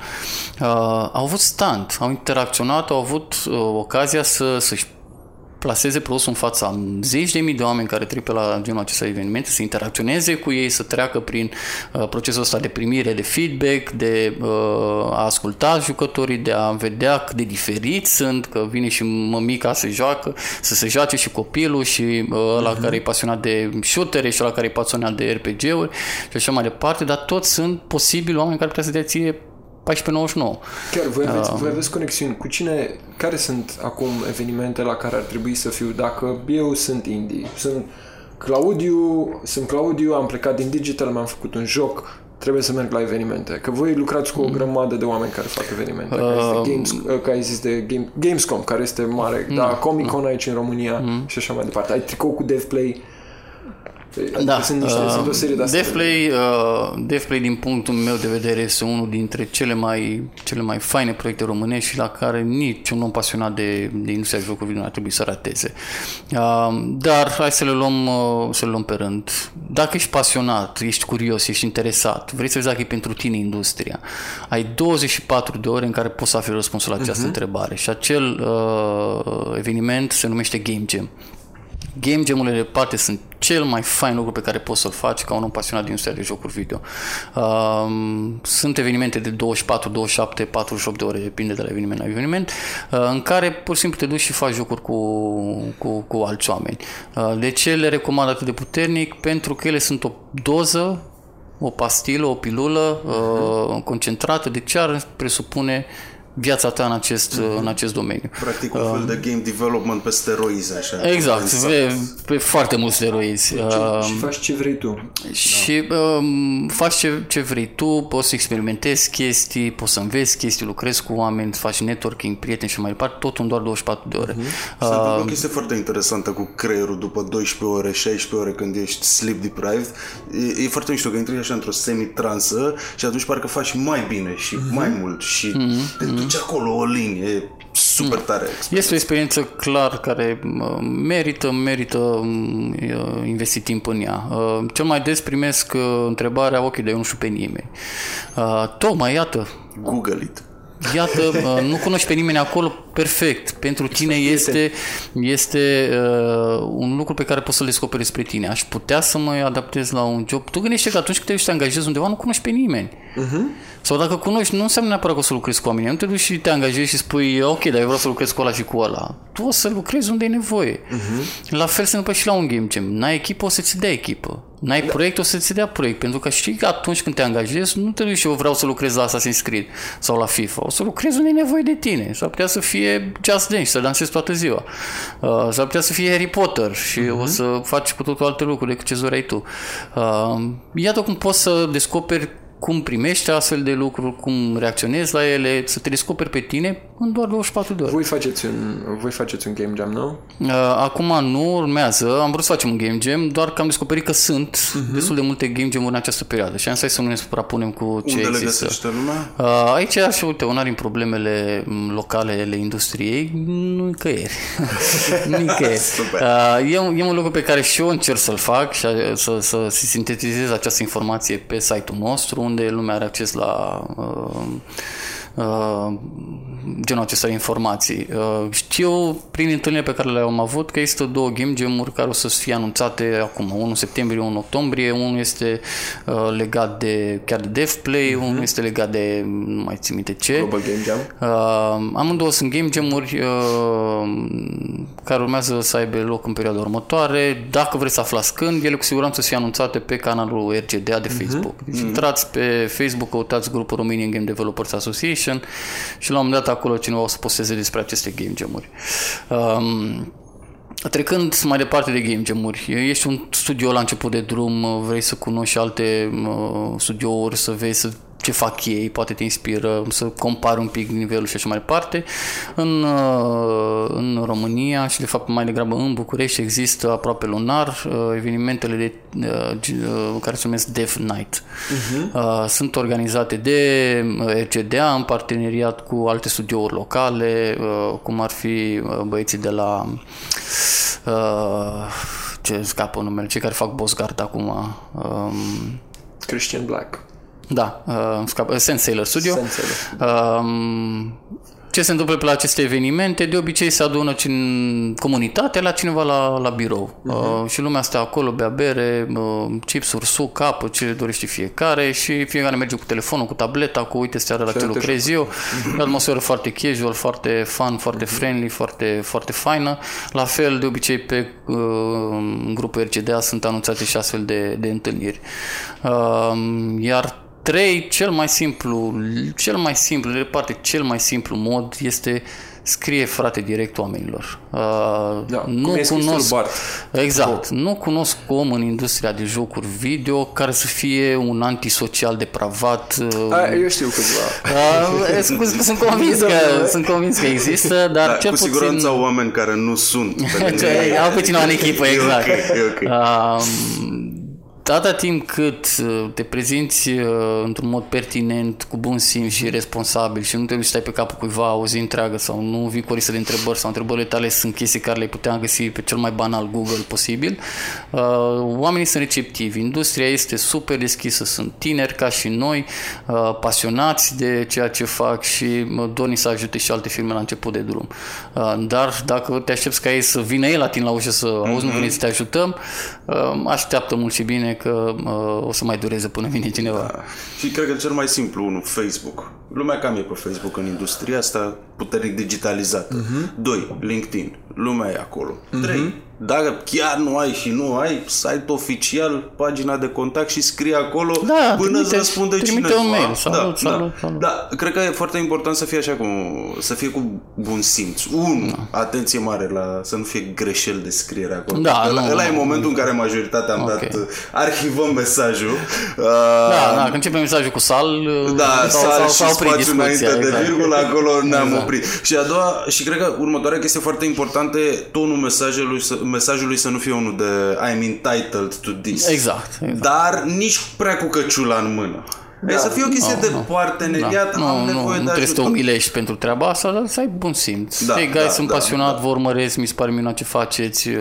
Aveți timp să bem o cafea. Salut, sunt CEO-ul unui studio de unul. Cred că cea mai bună structură de a crea un mesaj de genul ăsta e salut, eu sunt, și te prezinți foarte pe scurt într-o propoziție, astfel încât să fie valoros, să înțelegi imediat cine ești. 2. Uită-te și personalizează mesajul și spune-i, îmi place că ai lucrat la sau proiectul puncte pe care tu ai lucrat mi s-a părut foarte mișto. Chestia asta e că dacă poți să te duci în adâncime cu personalizarea, să-i spui, nu știu, levelul 7 din jocul ăsta pe care l-ai făcut mi s-a părut foarte mișto, iar apoi cere ce ai nevoie în cuvinte simple și gândește-te că probabil acel om nu poate să-ți ofere real mai mult de 15 minute din atenția lui în clipa în care va decide să te ajute. Pentru că lucrează. Chiar dacă se va vedea cu tine la o cafea în care o să stai 30, 40, 60 de minute, atenția lui optimă va fi de maxim 15 minute. Și dacă pașii ăștia îți asigură succesul unui răspuns. Sunt 15 minute oferite cu super bunăvoință. Pentru că a lăsat tot ce făcea în momentul ăla și se uită la ce ai scris tu și încearcă să înțeleagă ce vrei să spui. E foarte importantă chestia asta. Deci atât timp cât reușești să-i arăți care este valoarea pe care și tu poți să-i aduci lui înapoi, nu doar să ceri, să-i spui, uite, asta e și valoarea pe care ți-o dai înapoi, atunci e un schimb echitabil în care toată lumea câștigă. Am o idee de făcut jocuri. Salut, Claudiu, mamă. Sal. Da. Vreau să fac un joc. Am și eu un joc. Un joc cu capa. Lucrurile, dacă le abordezi așa clar, știi, mie de pare ce nu se răspunde nimeni, iată de ce nu se răspunde nimeni. De asemenea, i-ar ajuta și dacă ați să răspunde instant. Poate să treacă. Și doi, nu consider că e o rușine. Dacă ai trimis o dată un mail, după 3 săptămâni, o lună, să mai trimiți încă o dată. Follow-up. E foarte posibil ca persoana respectivă, mie mi se întâmplă de nenumărate ori să văd un mail, să mă apuc sau să mă gândesc, ok, să răspund, intervine ceva între timp, mi-a dispărut din inbox pentru că i-am dat, deschisesem și aia a fost. Și nu e cu reavoință. Nicio reavoință, exact, pur și simplu nu suntem nici noi cei mai perfecți organizați oameni și plus să nu uităm că majoritatea lucrăm understaffed. Avem 5 pălării pe cap, de la măturător și desfundat dat VC-uri până la programator cu 15 ani vechime în industrie. Pentru că e prea mică industria, pentru că nu creștem, pentru că ne mutăm de la o firmă la alta, exact ce povestea. Nu avem o creștere exact foarte constantă. Iar aici trebuie să înțelegem și oamenii, pentru că și noi suntem mercenari și ne ducem unde zeroul e mai frumos sau mai multe zerouri, fără să realizăm că de fapt distrugem tot ecosistemul, tot alegând această cale de a crește, pentru că bula se va sparge. Deja sunt firme la nivel de industrie în România pentru următoarea perioadă de timp, și mă refer la următorii ani, majoritatea firmelor de jocuri și-au schimbat complet abordarea pe planul de resurse umane. Firmele nu își mai doresc să investească în a aduce seniori, ci preferă să investească în juniori. Gândiți-vă că o persoană, un angajat cu 3-4 ani vechime, câștigă în jur de 20.000 de euro într-un an. Poți să angajezi 50 de juniori, îi trimiți la Andrei la cursuri ca să învețe, să facă lucruri, te costă undeva la jumătate din această sumă și ai cel puțin 20 de oameni. 20 de oameni care nu sunt la nivel de senior, dar sunt pe salarii mai mici, deci au costurile mai scăzute, nu au viteza seniorului, dar vor atinge viteza seniorului într-un timp mai scurt și au entuziasmul tânărului la început de carieră. Și mai e o chestie foarte importantă care ajută foarte mult să-ți maximizezi șansele de a avea un business de succes. Este mult mai important să ai cadență, să ai consecvență, să faci lucrurile chiar dacă mai încet și poate mai puțin bine. Că știi, noi tot vorbeam chestia asta, că perfecțiunea e mult prea scumpă, da? Să le faci la 90%. 90% is good enough, dar să le faci constant. Din când în când o să mai iasă ceva fantastic. Noi facem am făcut până acum la Amber 19. Acum am făcut la 19 întâlnire cu liceele, acum de curând. Cadență. Este exact același lucru, pentru că am cunoscut niște copii fantastici și după aia apar diamante. Mai ții minte pe Sonia? Da. Sonia, care în clasa 9 mergea la Game Jam-uri și făcea jocuri singurică și era wow. Și a început printr-o chestie de asta. A venit la Amber, la programul de liceeni, după care s-a dus la Game Jam, a fost la cursuri, la GameLab. Da, și apar. Din când în când apar, dar constant cadență, pentru că încet oameni de ăștia apar. Există. La fiecare diamant ai nevoie de 10 de ăștia care dau la lopată. Ai nevoie și nu e o rușine să să lucrezi dând la lopată, virtual vorbind, că te-a pus să sapaici în clădire. Normal că nu e o rușine. O să ajungi să faci la un moment dat... am început ca tester. Da, normal. Vreau să te întreb chestia asta despre Game Dev Academy. O să faci la un moment dat business to business? Adică tu ești acum orientat înspre... Asta e focusul acum. Pentru următoarea perioadă și focusul nu s-a schimbat și ne ducem către business to business. Din mai multe motive am decis să facem să abordăm această schimbare. Unul e că suntem mulțumiți de stadiul în care se află partea de B2C, practic cursurile către consumatorii zilnici. Suntem mulțumiți și ca nivel și ca număr de cursuri pe care le avem acum în portofoliul nostru. Atingem toate zonele, avem cursuri de începători și ceva mai avansate atât pe Unity cât și pe Unreal, avem cursuri de începători și mai avansate inclusiv pe game design, chiar de luna următoare urmează să avem un curs nou de psihologie în jocuri video, pe tehnici de retenție, de motivație, de elemente care ne ajută pe noi să ținem jucătorul mai engaged. Acum dezvoltăm ce-i drept mult mai puternic partea de grafică, pentru că aici am avut mai multe schimbări și încet o să revenim și să avem și cursul de animație. Urmează să dăm drumul la GameLab în octombrie. Și vrem să ne concentrăm pe partea de B2B, pentru că unul din proiectele la care visăm de ceva timp este Game Dev University. Practic prima facultate din România de Game Development, o să fie o facultate privată pe care o poți urma pe parcursul a 3 ani de zile pentru a învăța să faci lucruri video, să ai o diplomă în această privință. E un proiect pe care targetăm să lansăm undeva în 2021 2022, poate 2023. Sunt foarte multe lucruri care țin de acest proiect, inclusiv la nivel politic, și e un proiect care necesită incredibil de mulți bani și vedem în ce măsură noi suntem capabili să ducem acest proiect la capăt. Dar avem un planning foarte bun, este un proiect care va aborda educația într-un mod un pic diferit. Spre deosebire de facultățile clasice, nu o să te lăsăm să-ți alegi facultatea. La început, toată lumea este obligată să facă un an de game development general.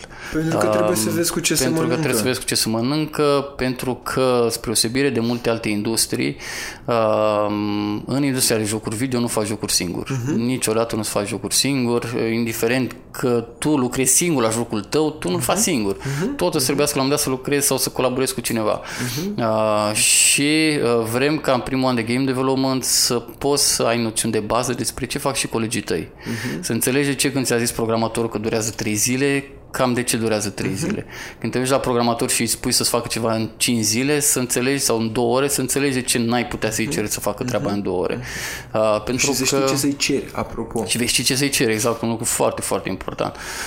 Și practic te obligăm în primul an să fii, să participi la toate sesiunile care există la toate cursurile în facultate. Și o să înveți un pic de Unity, un pic de C++, un pic de ce înseamnă un 2D, 3D. Normal, nu o să fii expert, nu o să te învățăm să modelezi personaje la nivel de așa, dar o să ai niște opțiuni de bază. În anul 2 ai opțiunea de specializare. Dar și în anul 2 nu o să te lăsăm să-ți urmezi specializarea în totalitate. O să, în funcție de specializarea pe care ți-o alegi, o parte din cursuri sunt conexe. Spre exemplu, dacă tu te-ai dus spre 3D, vrei să devii modelator 3D, o să ai și cursuri de 2D, o să ai și cursuri de animație, o să ai și cursuri de texturare, o să ai și cursuri care sunt adiacente specializării tale, trebuie să știi, pentru că nu știi niciodată când va fi nevoie ca tu să ai o schimbare în carieră. Apare Max 2024 care face el singur tot și nu mai ai nevoie de tine, firma te dă afară. Ce faci? Nu, se întâmplă chestia asta. Se poate întâmpla treaba asta și vrem cumva să-ți asigurăm că ai niște baze pentru a te putea duce în altă parte. Se închide firma la care lucrezi și vrei să te duci în industria IT, nu știu, faci meniuri pentru Uber. Dacă tu n-ai făcut niciodată, ești cel mai bun la 3D din lume, n-ai făcut niciodată 2D, s-ar putea să... Da, și nu e de ajuns. Și mai e o problemă, pe măsură ce crești în vârstă, 30, 35, 40, 45, ți-e mult mai greu să înveți. Mult mai greu să înveți. Și atunci mai bine le faci la 20, 25, când vii la noi, le înveți pe toate și o să-ți fie mai ușor, chiar dacă nu le-ai folosit constant, măcar o să-ți amintești niște noțiuni, măcar o să ai niște baze. Iar în anul 3 este exclusiv specializarea pe care tu ți-ai ales, o să faci lucrul ăla până vomiți și behăi și o să fii bun și o să știi ce-i de făcut. Iar după aceea n-ai decât să mergi mai departe, să faci, să te angajezi și să-ți începi propriul tău studio. Totul o să fie project-based, totul să fie pe bază de a dezvolta jocuri, nu o să stăm să vă zicem luați notițe de la stânga la dreapta și așa mai departe. Sunt multe idei faine care sunt legate de Game Dev University. Doamne ajută să vin o dată la voi să povestim și cu date mai concrete și mai clare. La asta visăm, pentru asta că trebuie să ne îndreptăm. Avem nevoie de susținere și de o liniște financiară mai sănătoasă și asta ar putea să vină din faptul că B2B ne generează un pic mai multă liniște din punctele astea de vedere. Și de-aia ne ducem în direcția asta. Hai să închidem în nota asta pozitivă. Dacă oamenii vor să afle mai multe despre chestia asta, unde se uită, când se lansează Game Dev University, unde vă găsesc oamenii? Da. Unde ne uităm? Pentru că se întâmplă, pe lângă asta se întâmplă o grămadă de alte lucruri. Cel mai simplu, pe site-ul nostru gamedevacademy.ro, acolo am centralizat, dacă până acum jumătate de an aveam 5 site-uri, acum avem unul singur care centralizează toate informațiile. Pe lângă ce am mai povestit pe aici, mai avem lucruri faine care se întâmplă, workshop-uri pe care le organizăm. Avem niște evenimente foarte, foarte mișto pe care noi le numim Movie Night. Se organizează marți, din 2 în 2 săptămâni. Practic invităm, accesul este gratuit pentru oricine, indiferent că e pasionat de jocuri sau nu. Invităm la Game Dev Academy, unde ne uităm la un filmuleț de maxim 20 sau 30 de minute despre cum s-a făcut ceva. Cum s-a făcut Minecraft-ul, cum s-a făcut League of Legends sau personajele din League of Legends sau cum a fost construită lumea din GTA.